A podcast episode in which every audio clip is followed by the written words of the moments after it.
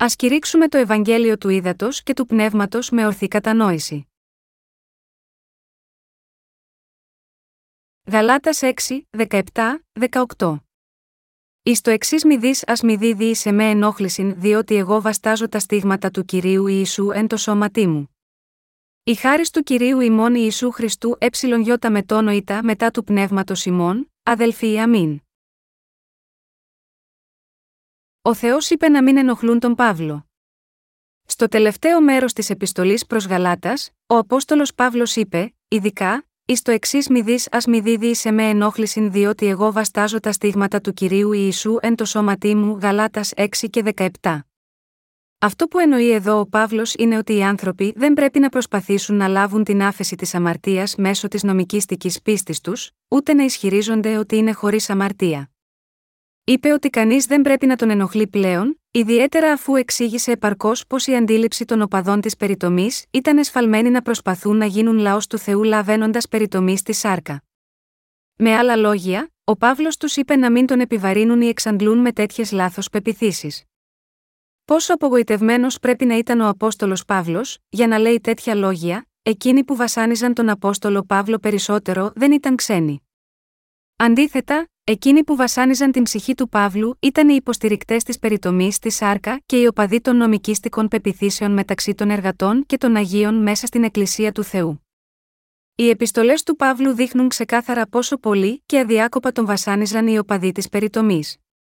Μόλις ο Απόστολος Παύλος κήρυξε το Ευαγγέλιο στους εθνικούς και μόλις τους έκανε να πιστεύουν στην αλήθεια, οι υπέρμαχοι της περιτομής κατέστρεψαν το έργο του λέγοντας: Μπορείτε να γίνετε απόγονοι του Αβραάμ μόνο αν κάνετε περιτομή στη σάρκα. Κήρυξαν ένα διαφορετικό Ευαγγέλιο, όταν ο Παύλος είχε φύγει μακριά, κάνοντας τους εθνικούς πιστούς να κάνουν περιτομή στη σάρκα τους και, επιπλέον, αυτοί που έκαναν περιτομή στη σάρκα κατηγορούσαν τους αδελφούς τους. Χωρίς να συνειδητοποιούν πόσο επιβλαβές ήταν αυτό το Ευαγγέλιο του Θεού, αυτοί οι οπαδοί της περιτομής κατέληξαν να διαπράττουν μια μεγάλη αδικία. Ο Παύλος ήταν τόσο εξαγριωμένος λόγω αυτών των ανθρώπων, που τους είπε: Από τώρα και στο εξής μη μου δημιουργείτε πρόβλημα. Έλεγε: Μη με ενοχλείτε με αυτό το θέμα. Σταματήστε τη διχόνοια και να σπαταλάτε το χρόνο σας με άχρηστα πράγματα. Επειδή ο Θεός μας έχει σώσει από την αμαρτία με τη χάρη του Ευαγγελίου του Ήδατος και του Πνεύματος, το μόνο που έχετε να κάνετε είναι απλά να πιστεύετε σε αυτή την αλήθεια και να την κηρύξετε πιστά. Τι είναι αυτό που ακόμα λείπει εδώ, που χρειάζεται να το διεκδικήσετε αναγκάζοντας τους Άγιους να κάνουν περιτομή στη σάρκα, και τους αποκαρδιώνετε μόνο και μόνο επειδή δεν έχουν περιτομή στη σάρκα, μην με βασανίζετε και πάλι με αυτό το θέμα. Μερικοί χριστιανοί έχουν υπνοτήσει τους εαυτούς τους. Και σε αυτή την εποχή επίσης, εξακολουθούν να υπάρχουν τέτοιοι άνθρωποι που βασανίζουν τους Αγίους. Αυτοί οι άνθρωποι σήμερα ισχυρίζονται ότι οι αμαρτίες τους εξηλαιώνονται προσφέροντας τις δικές τους προσευχές μετάνοιας. Έχοντας οι ίδιοι υπνοτήσει τους εαυτούς τους, πιστεύουν επίσης ότι είναι χωρίς αμαρτία, ακόμη και αν πιστεύουν μόνο στο αίμα του Σταυρού.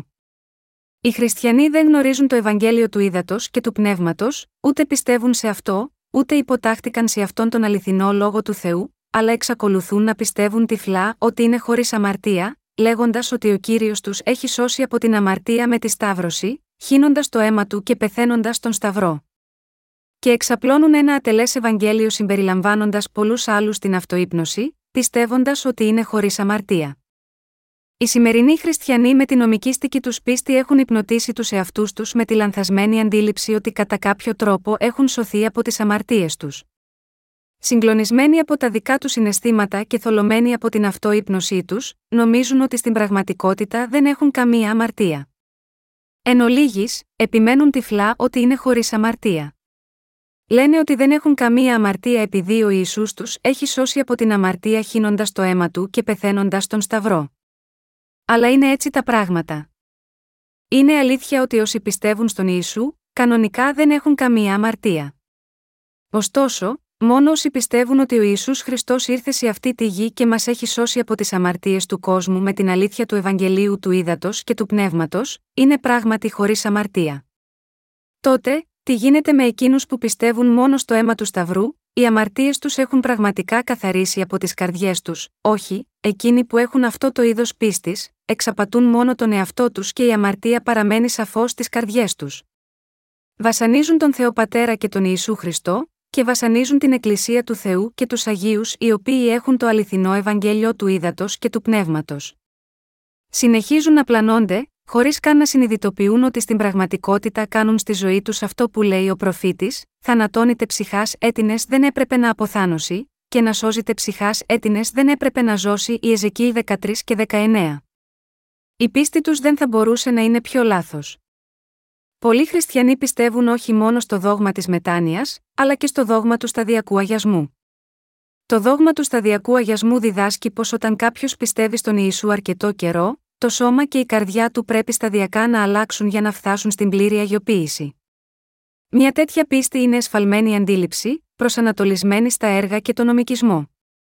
Επειδή οι άνθρωποι δεν ξέρουν το Ευαγγέλιο του ύδατο και του πνεύματος, πιστεύουν τυφλά ότι ο Θεός τους έχει επιλέξει, μόνο και μόνο επειδή έχουν πιστέψει στον Ιησού.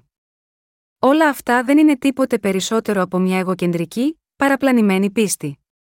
Ακριβώς όπως οι οπαδοί της περιτομής δημιουργούσαν προβλήματα στον Απόστολο Παύλο, σήμερα οι οπαδοί αυτού του είδους πίστης προκαλούν πνευματικό κόπο στους υπηρέτες και αγίους του Θεού.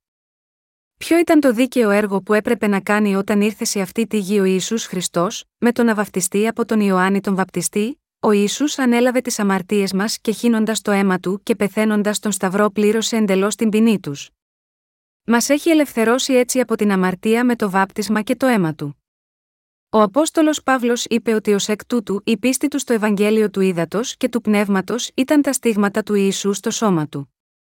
Για να κηρύξει το Ευαγγέλιο του Ήδατος και του Πνεύματος, ο Απόστολος Παύλος είχε δεχθεί παρά μίαν τεσσαράκοντα μαστιγώσεις όχι λιγότερο από τρεις διαφορετικές περιπτώσεις, και επίσης είχε λιθοβοληθεί σχεδόν μέχρι θανάτου από όπου μόλις επέζησε. Στις καρδιές μας, επίσης, έχουμε το στίγμα της πίστης στο Ευαγγέλιο του Ήδατος και του Πνεύματος, και στο σώμα μας, επίσης, έχουμε το στίγμα της πνευματικής και σωματικής ταλαιπωρίας που έχουμε σηκώσει για το Ευαγγέλιο του Ιησού Χριστού. Ωστόσο, ο Παύλος υπέμεινε ακόμη περισσότερα πνευματικά προβλήματα εξαιτίας των οπαδών της περιτομής. Ο Παύλος είχε το στίγμα της πίστης, πιστεύοντας τον Ιησού που ήρθε από το Ευαγγέλιο του Ήδατος και του Πνεύματος. Ο Απόστολος Παύλος ήταν ένας αληθινός δούλος του Θεού, γιατί είχε το στίγμα της πίστης που δείχνει ότι είχε πεθάνει πνευματικά με τον Ιησού Χριστό και αναστήθηκε με τον Ιησού Χριστό. Η πίστη του στο Ευαγγέλιο του Ήδατος και του Πνεύματος έκανε φανερά σαφές ότι αυτό το Ευαγγέλιο είναι η μόνη αλήθεια. Η πίστη του τον έκανε να ζήγει αυτό το γνήσιο Ευαγγέλιο, αδιάφορο πόσο σοβαρά έπρεπε να υποφέρει ταλαιπωρίες για το Ευαγγέλιο του. Ο Παύλος είχε τέτοια στίγματα της πίστης.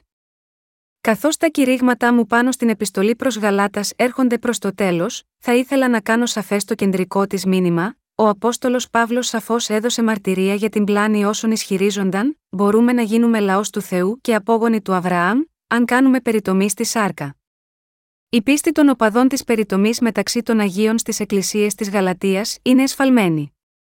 Η πίστη του Αποστόλου Παύλου συνοψίζεται στην επιστολή προς Γαλάτας 3 και 27, όπου είπε: Όσοι ευαπτίστητε εις Χριστόν, Χριστόν ενεδίθητε.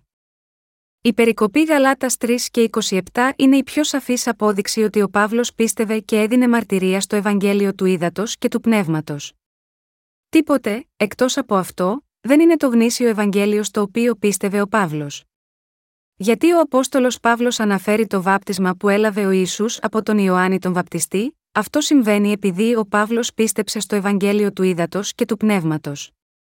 Και τι σημαίνει η φράση Όσοι ευαπτίστητε εις Χριστόν, αυτό σημαίνει να πιστεύουμε ότι οι αμαρτίες μας μεταβιβάστηκαν στον Χριστό όταν βαφτίστηκε από τον Ιωάννη τον Βαπτιστή, και ότι έχουμε καθαριστεί από όλες τις αμαρτίες μας με πίστη. Φυσικά, δεν μπορούμε να βρούμε τις λέξεις το Ευαγγέλιο του Ήδατος και του Πνεύματος κυριολεκτικά, όπως εδώ, σε οποιαδήποτε επιστολή του Παύλου.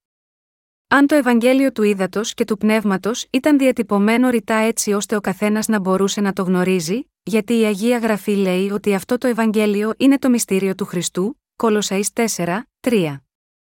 Θα δίδασκε ο Θεός το Ευαγγέλιο του ύδατο και του πνεύματος σε όσους αντιστέκονται σε αυτόν, αν ήσασταν εσείς, θα ανοίγατε στους εχθρούς σας το δωμάτιο με το θησαυρό σας, φυσικά όχι.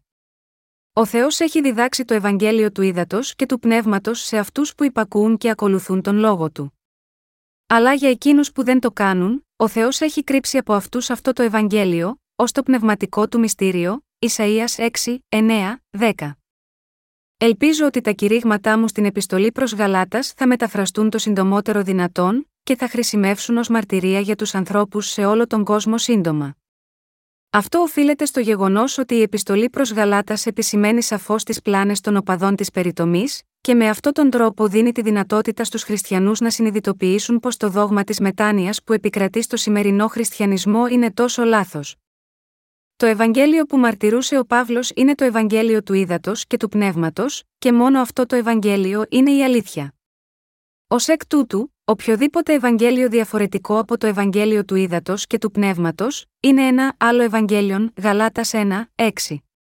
Κανείς δεν πρέπει να κηρύξει ένα διαφορετικό Ευαγγέλιο. Ωστόσο, παρά το γεγονός αυτό, οι σημερινοί χριστιανοί κηρύττουν ένα άλλο Ευαγγέλιο, λέγοντας: Πιστέψτε στον Ιησού με οποιονδήποτε τρόπο.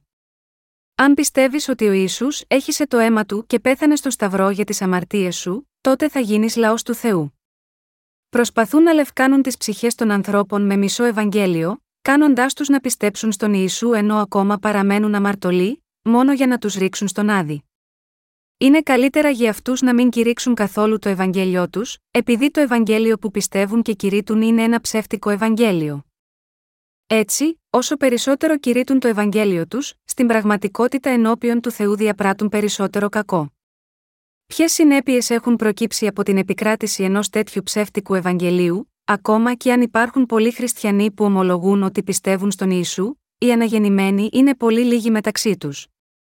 Ω αποτέλεσμα, όλο και περισσότεροι άνθρωποι στην πραγματικότητα αντιστέκονται στον Θεό, η αγάπη τους για τον Θεό έχει χαθεί, και τώρα έχουμε ακόμα λιγότερα άτομα που θέλουν να πιστέψουν στον Ιησού. Παρά το γεγονός ότι υπάρχουν πολλοί χριστιανοί που πιστεύουν στον Ιησού μάταια, εξαπατημένοι από τους ψευδοπροφήτες, ακόμη και εκείνοι που θέλουν να λάβουν την άφεση των αμαρτιών τους από τον Θεό δεν μπορούν να βρουν την πραγματική αλήθεια της σωτηρίας. Κανένα ψεύτικο Ευαγγέλιο δεν σώζει την ψυχή κανενός, αλλά μόνο την σκοτώνει. Κανείς δεν πρέπει να κηρύττει ένα Ευαγγέλιο που δεν είναι τίποτε περισσότερο από ένα κενό κοχύλι. Η επιστολή προς Γαλάτας καταγράφει πως ο Απόστολος Παύλος επέπληξε τον Πέτρο για υποκριτική συμπεριφορά, Γαλάτας 2, 11, 16. Ο Πέτρος είχε δείξει μια νομικήστικη ζωή, λέγοντας στους εθνικούς ότι πρέπει να ζουν σαν τους Ιουδαίους, ενώ στην πραγματικότητα ο ίδιος δεν είχε τηρήσει όλους τους θεσμούς που έπρεπε να τηρούν οι Ιουδαίοι. Στην πραγματικότητα, πριν έρθει ο Ιησούς σε αυτή τη γη και πλύνει τις παραβάσεις κάθε αμαρτωλού, ήταν παράνομο για τους Ιουδαίους ακόμη και να είναι μαζί με εθνικούς και να τρώνε μαζί τους. Αλλά ο Πέτρος έτυχε να συναντήσει και να φάει με εθνικούς χριστιανούς. Σε μια τέτοια περίπτωση, ήρθαν κάποια άτομα από τον Ιάκωβο και, κυριευμένος από ντροπή, ο Πέτρος έτρεξε μακριά.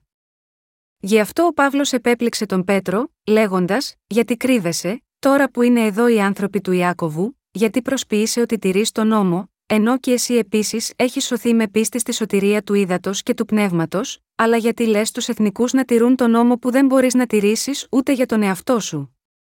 Όπως βλέπετε, αν δεν ήταν ο Απόστολος Παύλος, οι περισσότεροι άνθρωποι θα είχαν δεχτεί την διδασκαλία των οπαδών της περιτομής, χωρίς να συνειδητοποιούν ότι ήταν παραπλανητική. Με άλλα λόγια, οι περισσότεροι άνθρωποι δεν είχαν ιδέα ότι οι διδασκαλίες των οπαδών της περιτομής ήταν βλασφημία στο Ευαγγέλιο του Ήδατο και του Πνεύματος, και έριχναν την Εκκλησία σε πνευματική σύγχυση. Ο Πέτρος πίστευε στο Ευαγγέλιο του Ήδατος και του Πνεύματος, λέγοντας, του οποίου αντίτυπωνον το βάπτισμα, σώζει και ημάς την σήμερον 1 Πέτρου 3 και 21. Ωστόσο, παρ όλο που ο ίδιος πίστευε στο βάπτισμα του Ιησού, εξακολουθούσε να υποκύπτει στην υποκρισία. Λαμβάνοντας υπόψη αυτό, είναι περισσότερο από σαφές ότι οι πιο πολλοί άνθρωποι λησμονούν τις πλάνες της νομικήστική πίστης. Ακόμη και σήμερα, σε αυτή την εποχή οι χριστιανοί εξακολουθούν να κάνουν προσευχές μετάνοιας, νομίζοντας ότι θα λάβουν κάπως την άφεση των αμαρτιών τους με αυτόν τον τρόπο. Λίγοι ξέρουν πραγματικά ότι είναι λάθος να στηρίζονται στις δικές τους προσευχές μετάνοιας. Παρόλο που ισχυρίζονται ότι έχουν σωθεί με πίστη στον Ιησού ως σωτήρα τους, εξακολουθούν να προσπαθούν να πλύνουν με προσευχές μετάνοιας τις παραβάσεις που έχουν διαπράξει ενώ ζουν σε αυτόν τον κόσμο. Νομίζουν ότι αυτό είναι πάρα πολύ σωστό, αλλά είναι μία πολύ λάθος πίστη. Μήπως πρέπει να λάβουμε την άφεση των αμαρτιών μας, κάνοντας προσευχές μετάνοια στον Ιησού Χριστό, όχι, έχουμε εξηλαιωθεί από τις αμαρτίες μας μέσω της πίστης μας, αναγνωρίζοντας τους εαυτούς μας ως ορού αμαρτίας, και αναγνωρίζοντας και πιστεύοντας ότι ο κύριος καθάρισε όλες τις αμαρτίες μας με τον να βαφτιστεί και να σταυρωθεί μέχρι θανάτου, και ότι έτσι μας έχει σώσει από όλες μας τις αμαρτίες. Με το Ευαγγέλιο του Ήδατος και του Πνεύματος, ο κύριος έχει καθαρίσει όλες τις αμαρτίες που ήταν στις καρδιές μας. Με πίστη στο Ευαγγέλιο του Ήδατος και του Πνεύματος ο καθένας γίνεται χωρίς αμαρτία. Το αληθινό Ευαγγέλιο της σωτηρίας είναι το Ευαγγέλιο του Ήδατος και του Πνεύματος. Γιατί, λοιπόν, οι άνθρωποι στη γη εξακολουθούν να πιστεύουν ότι θα μπορούσαν να καθαρίσουν τις αμαρτίες τους κάνοντας προσευχές μετάνοιας, αυτό δεν είναι τίποτε περισσότερο από μια θρησκευτική αντίληψη και όχι η πραγματική πίστη που προέρχεται από το Ευαγγέλιο του Ήδατος και του Πνεύματος. Εξακολουθείτε να πιστεύετε ότι οι αμαρτίες σας καθαρίστηκαν μέσω των δικών σας προσευχών μετάνοιας, πρέπει να αντιληφθείτε ότι η άφεση της αμαρτίας δεν μπορεί να ληφθεί μέσω των προσευχών μετάνοιας.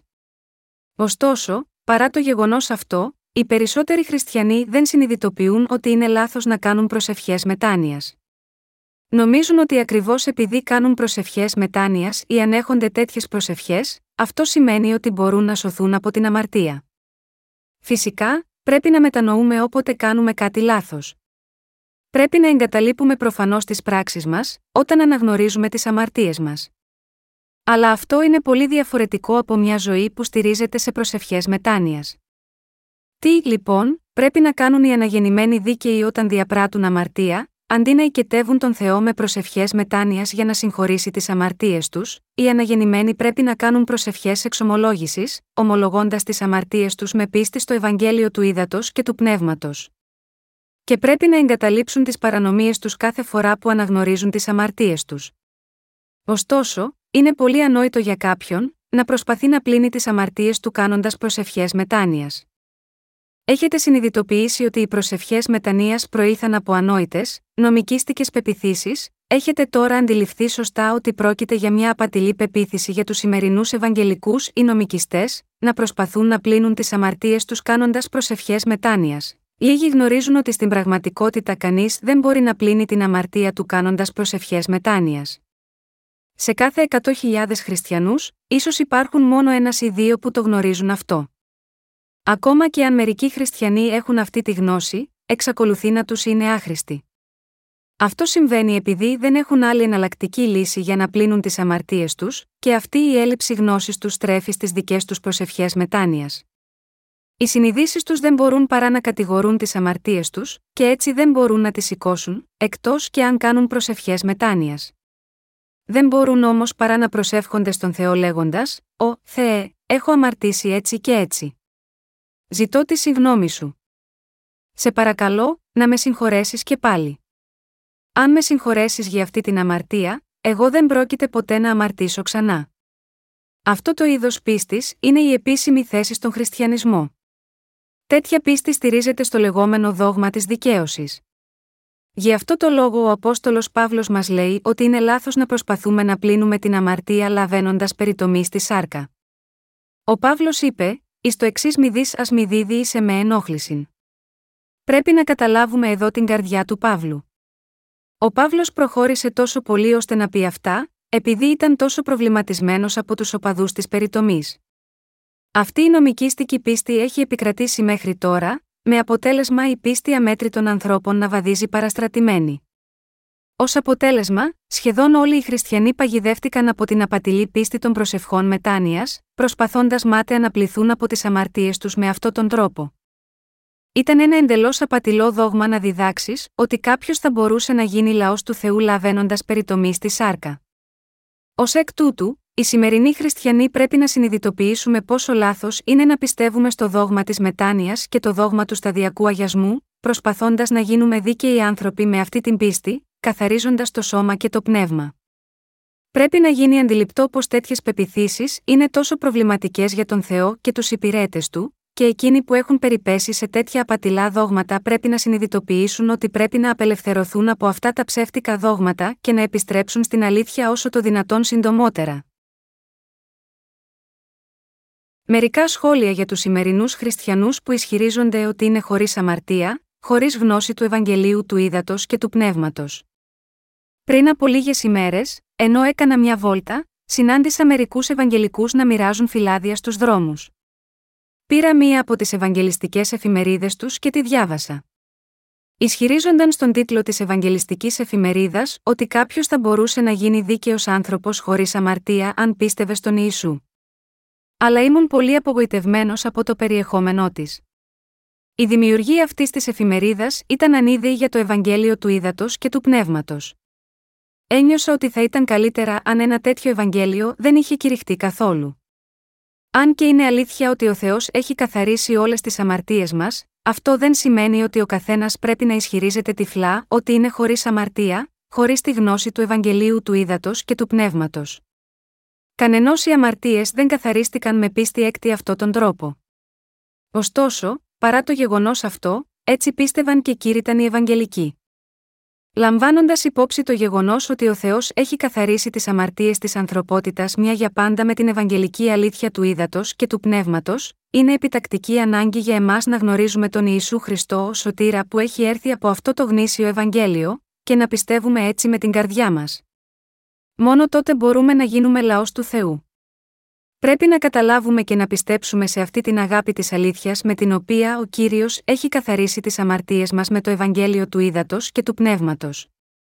Όταν οι άνθρωποι, μη γνωρίζοντας την αλήθεια του Ευαγγελίου του ύδατο και του πνεύματος, πιστεύουν ότι ο Ισού καθάρισε όλες τις αμαρτίες μας στο Σταυρό, είναι σαν να υπνοτίζουν τους εαυτούς τους να πιστέψουν στη δική τους αυταπάτη. Οι Ευαγγελικοί κηρύττουν το Ευαγγέλιο πάντα λέγοντας ότι ο Ισού καθάρισε όλες τις αμαρτίες μας κρεμασμένος στον Σταυρό.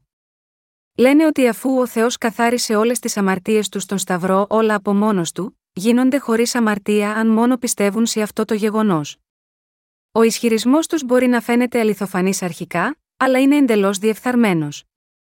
Πρέπει να συνειδητοποιήσουμε εδώ ακριβώς ότι επειδή γνωρίζουν τα αποτελέσματα του Ευαγγελίου, αυτό δεν σημαίνει ότι οι αμαρτίες τους καθαρίστηκαν, επειδή δεν γνωρίζουν την αλήθεια του Ευαγγελίου του ύδατο και του πνεύματος. Η πίστη που μας σώζει από την αμαρτία δεν επιτυγχάνεται μόνο με τη γνώση της τελικής απάντησης για τη σωτηρία, αλλά απαιτεί από εμάς να γνωρίζουμε, επίσης, το περιεχόμενο αυτής της αλήθειας. Οι Ευαγγελικοί κηρύττουν πάντα το Ευαγγέλιο λέγοντας ότι ο Ιησούς καθάρισε όλες τις αμαρτίες μας κρεμασμένος στον Σταυρό. Λένε ότι εφόσον ο Θεός καθάρισε όλες τις αμαρτίες του στον Σταυρό, γίνονται χωρίς αμαρτία αν πιστεύουν μόνο σίγμα, αυτό το γεγονός. Ο ισχυρισμός τους μπορεί να φαίνεται αληθοφανής αρχικά, αλλά είναι εντελώς λάθος. Πρέπει να συνειδητοποιήσουμε εδώ ότι επειδή απλά γνωρίζουν τα αποτελέσματα του Ευαγγελίου, αυτό δεν σημαίνει ότι οι αμαρτίες τους έχουν καθαριστεί, επειδή παραμένουν αγνώμονες στο Ευαγγέλιο της αλήθειας του ύδατος και του πνεύματος. Η πίστη που μας σώζει από την αμαρτία δεν έχει επιτευχθεί μόνο γνωρίζοντας την τελική απάντηση στη σωτηρία, αλλά απαιτεί να γνωρίζουμε τα συστατικά αυτής της αλήθειας. Για να λάβει την άφεση της αμαρτίας, πρέπει κανείς να γνωρίζει τόσο το περιεχόμενο που συνθέτει την αλήθεια της σωτηρίας, όσο και τα αποτελέσματά της. Χωρίς την κατανόηση του τύπου της άφεσης της αμαρτίας, απλά γνωρίζοντας το τελικό αποτέλεσμα, δεν σημαίνει ότι μπορούμε να σωθούμε. Ο Ισού είπε σε όλους μας: Θέλετε γνωρίσει την αλήθεια, και η αλήθεια θέλει σας ελευθερώσει κατά Ιωάννη 8 και 32. Ωστόσο, οι Ευαγγελικοί κηρύττουν ότι οι άνθρωποι μπορούν να γίνουν χωρίς αμαρτία μόνο με πίστη στον Ιησού, χωρίς να γνωρίζουν την αλήθεια του Ευαγγελίου του ύδατο και του πνεύματος. Πόσο αυτό είναι απογοητευτικό λοιπόν, γι' αυτό είμαι τόσο ερεθισμένος από την πίστη των Ευαγγελικών.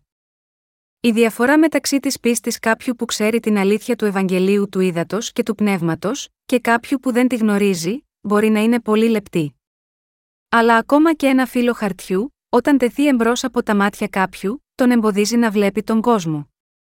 Η διαφορά της πίστης μεταξύ εκείνου που γνωρίζει το Ευαγγέλιο του ύδατο και του πνεύματος και εκείνου που ξέρει μόνο τα αποτελέσματα, οδηγεί σε πάρα πολύ διαφορετικές συνέπειες. Η πρώτη κάνει τους ανθρώπους δίκαιους, ενώ η δεύτερη τους οδηγεί να παραμείνουν αμαρτωλοί. Οι συνέπειες είναι τεράστιες. Εξαιτίας αυτού του λεπτού χαρτιού, μπορείτε είτε να δείτε ολόκληρο το σύμπαν ή να τυφλωθείτε εντελώς. Έτσι η διαφορά είναι σημαντική, ανάλογα με το αν γνωρίζετε ή όχι την αλήθεια του Ευαγγελίου του Ήδατος και του Πνεύματος. Όποιος κηρύττει το Ευαγγέλιο πρέπει να γνωρίζει αλάνθαστα την αλήθεια του Ευαγγελίου του Ήδατος και του Πνεύματος και να κηρύττει μόνο αυτό το Ευαγγέλιο. Πρέπει να πιστεύει στη σωστή, πραγματική συνταγή που μας οδηγεί στη σωστή απάντηση ότι γινόμαστε χωρίς αμαρτία αν πιστεύουμε στον Ιησού και να κηρύττουμε το Ευαγγέλιο του Ήδατος και του Πνεύματος όπως είναι το περιεχόμενό του προς όλους. Όλοι εκείνοι που ισχυρίζονται ότι έχουν εξηλαιωθεί από όλες τις αμαρτίες τους, χωρίς καν να γνωρίζουν το Ευαγγέλιο του Ήδατος και του Πνεύματος, έχουν μια ψεύτικη πίστη. Η πίστη τους είναι εντελώς λανθασμένη. Όταν ο Θεός έχει καθαρίσει τις αμαρτίες μας με το Ευαγγέλιο του Ήδατος και του Πνεύματος, πώς θα μπορούσαν αυτοί που δεν γνωρίζουν καν αυτό το Ευαγγέλιο της αλήθειας να σωθούν από τις αμαρτίες τους, το Ευαγγέλιο τους δεν έχει κανένα νόημα. Λένε, όποιος πιστεύει στον Ιησού είναι χωρίς αμαρτία, προσπαθώντας να εκμεταλλευτούν τους ανθρώπους για οικονομικά ωφέλη, σε αντάλλαγμα για την παρηγοριά που προσφέρουν στις καρδιές τους με τα ψέματά τους. Είναι τέτοια απογοητευτική τραγωδία. Όταν οι ψυχές έρχονται στις εκκλησίες τους, οι ψευδοπροφήτες τους υπνοτίζουν να πιστέψουν ότι έχουν λάβει την άφεση της αμαρτίας. Και με αυτόν τον τρόπο, σκοτώνουν τις ψυχές που δεν πρέπει να πεθάνουν. Έχοντας κουραστεί από τις αμαρτίες τους όλο αυτό το διάστημα, οι άνθρωποι είναι πάρα πολύ ευτυχείς να ακούσουν ότι πλέον έχουν γίνει χωρίς αμαρτία, και γι' αυτό είναι εντελώς ανίσχυροι απέναντι σε μια τέτοια εξαπάτηση. Απλά πείτε σε κάθε αμαρτωλό ότι δεν έχει καμία αμαρτία, και ο καθένας που το ακούει αυτό θα είναι πολύ χαρούμενος. Όταν οι κήρυκες του ψεύτικου Ευαγγελίου λένε, Ο Ισού καθάρισε όλες τις αμαρτίες του κόσμου στον Σταυρό, και έτσι αν και ήσασταν αμαρτωλοί, τώρα είστε χωρίς αμαρτία, τότε όλοι όσοι πάσχουν κάτω από το βάρος της αμαρτίας είναι βέβαιο ότι θα είναι πολύ ευτυχείς ακούγοντας αυτά τα λόγια. Ανεξάρτητα από την αιτία και είτε ξέρουν είτε δεν ξέρουν το Ευαγγέλιο του ύδατο και του πνεύματος. Ω εκ τούτου, οι ψευδοπροφήτες οδηγούν αμέτρητες ψυχές να παγιδευτούν στον ιστό ενός αυτοϊπνοτικού Ευαγγελίου.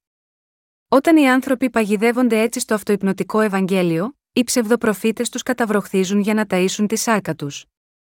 Όποιος έχει υποφέρει από την αμαρτία, είναι φυσικά ευτυχής αν ακούσει ότι τώρα είναι χωρίς αμαρτία. Ωστόσο, η αμαρτία είναι αναπόφευκτα παρούσα σε κάθε καρδιά που πιστεύει στον Ιησού χωρίς να γνωρίζει το Ευαγγέλιο του ύδατο και του πνεύματος. Ωστόσο, παρά το γεγονός αυτό, οι Ευαγγελικοί εξακολουθούν να υπνοτίζουν ανθρώπους με την τυφλή επιμονή τους ότι τώρα είναι χωρίς αμαρτία, παρόλο που δεν ξέρουν το Ευαγγέλιο του ύδατο και του πνεύματος. Κάθε λίγο, ζητούν από το Εκκλησίασμα να δώσει μαρτυρίες και να τους εκθιάζουν ότι υπηρετούν τον κύριο. Όχι πολύ καιρό πριν, μια συγκεκριμένη Ευαγγελική Εκκλησία στην Κορέα δανείστηκε ένα τεράστιο γήπεδο για να πραγματοποιήσει αναζωπηρωτική συγκέντρωση και για να ελκύσουν τους ανθρώπους έκαναν διαφημίσεις στην τηλεόραση και τις εφημερίδες. Για να κάνεις ένα τέτοιο είδος εκδήλωσης, η διαφήμιση μόνο θα κόστιζε τουλάχιστον 200.000 ως 300.000 δολάρια. Πού λοιπόν βρίσκουν αυτά τα χρήματα, τα αποσπούν από το εκκλησίασμά τους. Όταν αυτοί οι ψευδοπροφήτες τους λένε, Ζητούμε από εσάς τους Αγίους να συμμετέχετε σε αυτή την πολύτιμη υπηρεσία, τα μέλη δεν μπορούν παρά να λάβουν μέρος. Οι μικρότερες εισφορές κυμαίνονται από 1.000 έως 10.000 δολάρια, και οι πλουσιότεροι δορίζουν αρκετές εκατοντάδες χιλιάδες δολάρια. Έχοντας υποφέρει κάτω από το βάρος της αμαρτίας όλο αυτό το διάστημα, τη στιγμή που ακούνε ότι είναι τώρα χωρίς αμαρτία, είναι τόσο ευτυχισμένοι που δίνουν τεράστιες προσφορές για να διατηρήσουν αυτό το συνέστημα. Αυτοί που είναι υπνοτισμένοι δίνουν πολλές προσφορές, είναι εξαιρετικά αφιερωμένοι και τρελαίνονται από χαρά. Ωστόσο, μετά από κάποιο χρονικό διάστημα, η χαρά τους φεύγει εντελώς, και έτσι για άλλη μια φορά αναγνωρίζουν ότι εξακολουθούν να υπάρχουν αμαρτίες στις καρδιές τους. Στην πραγματικότητα, οι αμαρτίες τους δεν έχουν καθαρίσει ποτέ με αυτόν τον τρόπο. Απλώς θεωρούν για λίγο τους εαυτούς τους να είναι χωρίς αμαρτία, υπνοτισμένοι από τα ψέματα των ψεύτικων δασκάλων. Όποιος έχει λάβει την άφεση της αμαρτίας μέσω του αληθινού Ευαγγελίου, δεν μπορεί να μετατραπεί και πάλι σε αμαρτωλό, αδιάφορο πόσο πολλή χρόνος περάσει, επειδή στην καρδιά του υπάρχει ο λόγος της μαρτυρίας που πιστοποιεί ότι ο κύριος έχει καθαρίσει όλες τις αμαρτίες του. Ωστόσο, εκείνοι που πιστεύουν τυφλά ότι είναι χωρίς αμαρτία ακόμη και χωρίς να ξέρουν το Ευαγγέλιο του ύδατο και του πνεύματος, δεν έχουν θεμέλιο πίστης και ως εκ τούτου υποχρεώνονται τελικά να μετατραπούν και πάλι σε αμαρτωλούς. Είναι σαν τοξικομανείς, οι οποίοι είναι χαρούμενοι προς στιγμή, όσο διαρκεί η επίδραση του ναρκωτικού, αλλά όταν η επίδραση εξασθενήσει γίνονται και πάλι άθλιοι. Μόλις αυτοί οι χριστιανοί χάσουν όλα τα χρήματά τους δίνοντάς τα στους ποιμένες των εκκλησιών, αντιμετωπίζονται σαν στημένε λεμονόκουπες από τους εν λόγω τσαρλατάνους. Ωστόσο, ακόμη και μετά από όλα αυτά, εξακολουθούν να μην συνειδητοποιούν ότι έχουν εξαπατηθεί. Νομίζουν ότι είναι δικό τους λάθος που μένουν μόνοι, λόγω της αποτυχίας τους να ζήσουν μια άγια και ευσεβή ζωή. Ο χριστιανισμός αυτού του κόσμου, στην πραγματικότητα δεν είναι τίποτε περισσότερο από μια θρησκευτική ομάδα χωρίς το Ευαγγέλιο, ανεξάρτητα σε ποια ξεχωριστή εκκλησία ανήκουν. Γι' αυτό ο Σατανάς δεν διώκει αυτόν τον χριστιανισμό. Ο Απόστολος Παύλος ήταν προβληματισμένος εξαιτίας των οπαδών της περιτομής. Ισχυρίζονταν ότι κάποιος μπορούσε να γίνει χωρίς αμαρτία χωρίς πίστη στην Ευαγγελική αλήθεια του ύδατος και του πνεύματος. Ισχυρίζονταν αβάσιμα ότι οι άνθρωποι θα μπορούσαν να γίνουν παιδιά του Θεού αν είχαν κάνει περιτομή στη σάρκα. Ωστόσο, έγινε ο Αβραάμ άνθρωπος του Θεού λαβαίνοντας περιτομή στη σάρκα του, όχι, ο Αβραάμ έγινε άνθρωπος του Θεού πιστεύοντας το λόγο του, και η περιτομή στη σάρκα ήταν το σήμα αυτού του γεγονότος. Ω εκ τούτου, όποιος έχει γίνει παιδί του Θεού μεταβίβασε τις αμαρτίες του στον Ιησού Χριστό με πίστη στο Ευαγγέλιο του Ήδατος και του Πνεύματος. Η πνευματική περιτομή αναφέρεται στην αποκοπή των αμαρτιών από την καρδιά με πίστη στην Ευαγγελική αλήθεια του Ήδατος και του Πνεύματος. Δεν πρέπει να προβληματίζουμε τον Θεό και τους υπηρέτες του. Ο Θεός μας έχει σώσει μέσω του Ευαγγελίου του Ήδατος και του Πνεύματος. Ωστόσο, υπάρχουν εκείνοι που, ακόμη και αν δεν ξέρουν αυτή την αλήθεια, ισχυρίζονται ότι δεν υπάρχει αμαρτία στις καρδιές τους, παρά το γεγονός ότι η αμαρτία σαφώς βρίσκεται εκεί. Αν ο αληθινός λόγος του Ευαγγελίου του Ήδατος και του Πνεύματος δεν υπάρχει στην καρδιά κάποιου, καμία αμαρτία του δεν μπορεί να εξαφανιστεί ποτέ ενώπιον του Θεού. Όλοι οι Απόστολοι πίστευαν στο Ευαγγέλιο του Ήδατος και του Πνεύματος. Το θέλημα του Θεού για τον καθένα είναι να σωθεί από όλες τις αμαρτίες πιστεύοντας στο Ευαγγέλιο του Ήδατος και του Πνεύματος. Ωστόσο, παρά το γεγονός αυτό, οι σημερινοί χριστιανοί κηρύττουν μόνο το αίμα του Σταυρού, χωρίς να συνειδητοποιούν καν το γνήσιο Ευαγγέλιο. Τώρα στέκονται ενάντια στο θέλημα του Θεού. Αυτοί οι άνθρωποι πιστεύουν στο χριστιανισμό μόνο ως μια κοσμική θρησκεία. Ο χριστιανισμός δεν είναι απλά μια θρησκεία.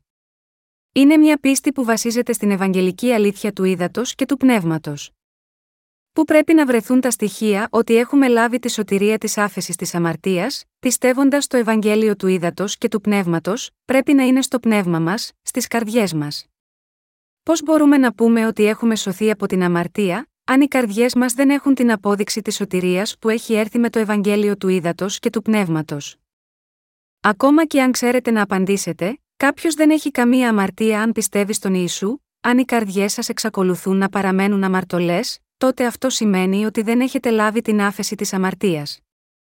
Αυτό συμβαίνει επειδή δεν μπορείτε παρά να συνεχίσετε να αμαρτάνετε σε αυτόν τον κόσμο, και αν δεν έχετε αποδείξεις για τη σωτηρία που αποκαλύφθηκε στο Ευαγγέλιο του Ήδατος και του Πνεύματος, όλες αυτές οι αμαρτίες δεν εξαφανίζονται αλλά βασανίζουν αδιάκοπα τις καρδιές σας.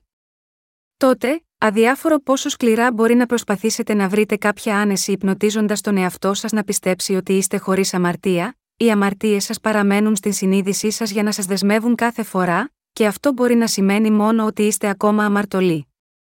Πώς μπορεί κάποιος με αμαρτία να είναι άγιος, δεν είναι άγιος, αλλά ένας αμαρτωλός χριστιανός.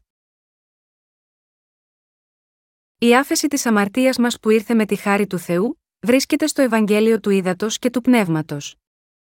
Ρίξτε μια ματιά στην πίστη του Αποστόλου Παύλου, η χάρη του κυρίου ημών Ιησού Χριστού ε μετόνοητα μετά του πνεύματος ημών, Γαλάτας 6 και 18. Η χάρη της σωτηρίας του Ιησού Χριστού, που μας έχει σώσει μέσω του Ευαγγελίου του Ήδατος και του Πνεύματος, πρέπει να είναι στις καρδιές μας. Το θεμέλιο της σωτηρίας μας από την αμαρτία, βρίσκεται στο Ευαγγέλιο του Ήδατος και του Πνεύματος, και όχι σε οποιοδήποτε χριστιανικό δόγμα. Με τη γνώση του Ευαγγελίου του Ήδατος και του Πνεύματος και με πίστη έκτη αυτό με την καρδιά μας, επιτυγχάνουμε τη σωτηρία μας. Ωστόσο, παρά το γεγονός αυτό, τόσοι πολλοί άνθρωποι εξακολουθούν να ταλανίζουν τον Ιησού Χριστό. Ειδικότερα, οι ίδιοι οι άνθρωποι που πρεσβεύουν ότι πιστεύουν στον Ιησού, είναι τόσο ανόητοι ώστε πραγματικά να τον κάνουν να υποφέρει. Τα μηνύματα της ευγνωμοσύνης για τη σωτηρία έρχονται από όλο τον κόσμο καθημερινά. Σήμερα, ένας πάστορας από το Περού μας έστειλε τα νέα του.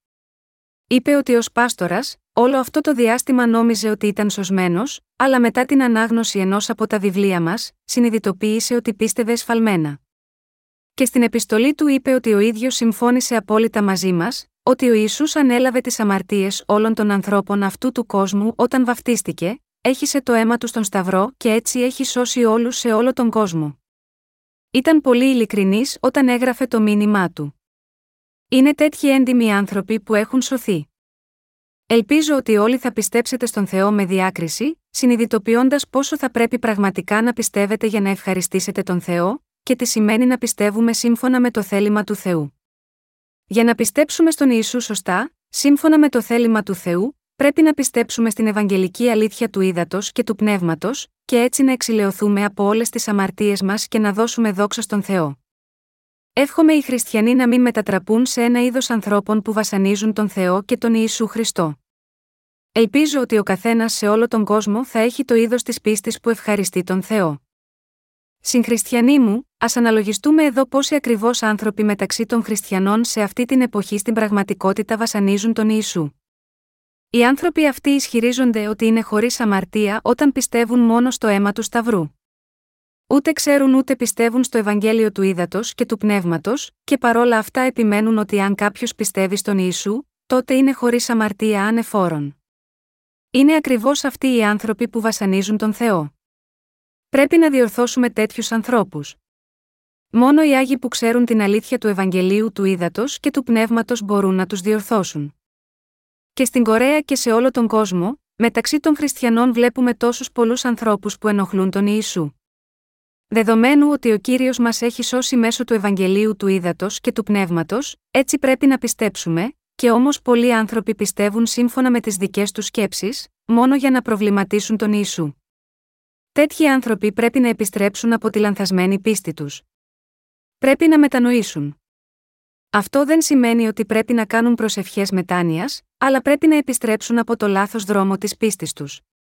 Η λέξη μετάνοια σημαίνει επιστροφή ή αλλαγή της καρδιάς. Δεν είναι μετάνοια απλώς να πεις λυπάμαι. Κάνοντας προσευχές μετάνοιας μόνο πειραματίζεσαι με λόγια για να πεις λυπάμαι. Ο Θεός έχει δώσει πολλές ευλογίες σε μας που πιστεύουμε στο Ευαγγέλιο του Ήδατος και του Πνεύματος. Μόνο με τη χάρη του Θεού μπορέσαμε να επιτύχουμε τόσα πολλά σε τόσο σύντομο χρονικό διάστημα. Έχουμε καταφέρει να κάνουμε αυτά τα έργα, διότι ο Θεός μας έχει δώσει σοφία, μας βοήθησε και μας ευλόγησε. Είτε πρόκειται για τη διάδοση του Ευαγγελίου ή για την υποστήριξη αυτής της υπηρεσίας, κάθε έργο έχει επιτευχθεί με τη χάρη του Θεού. Τώρα, εμείς που έχουμε λάβει την άφεση των αμαρτιών μας, έχουμε την υποχρέωση να διαδώσουμε με χαρά αυτό το Ευαγγέλιο του Θεού σε άλλους, όπως ο Θεός έχει σώσει εμάς.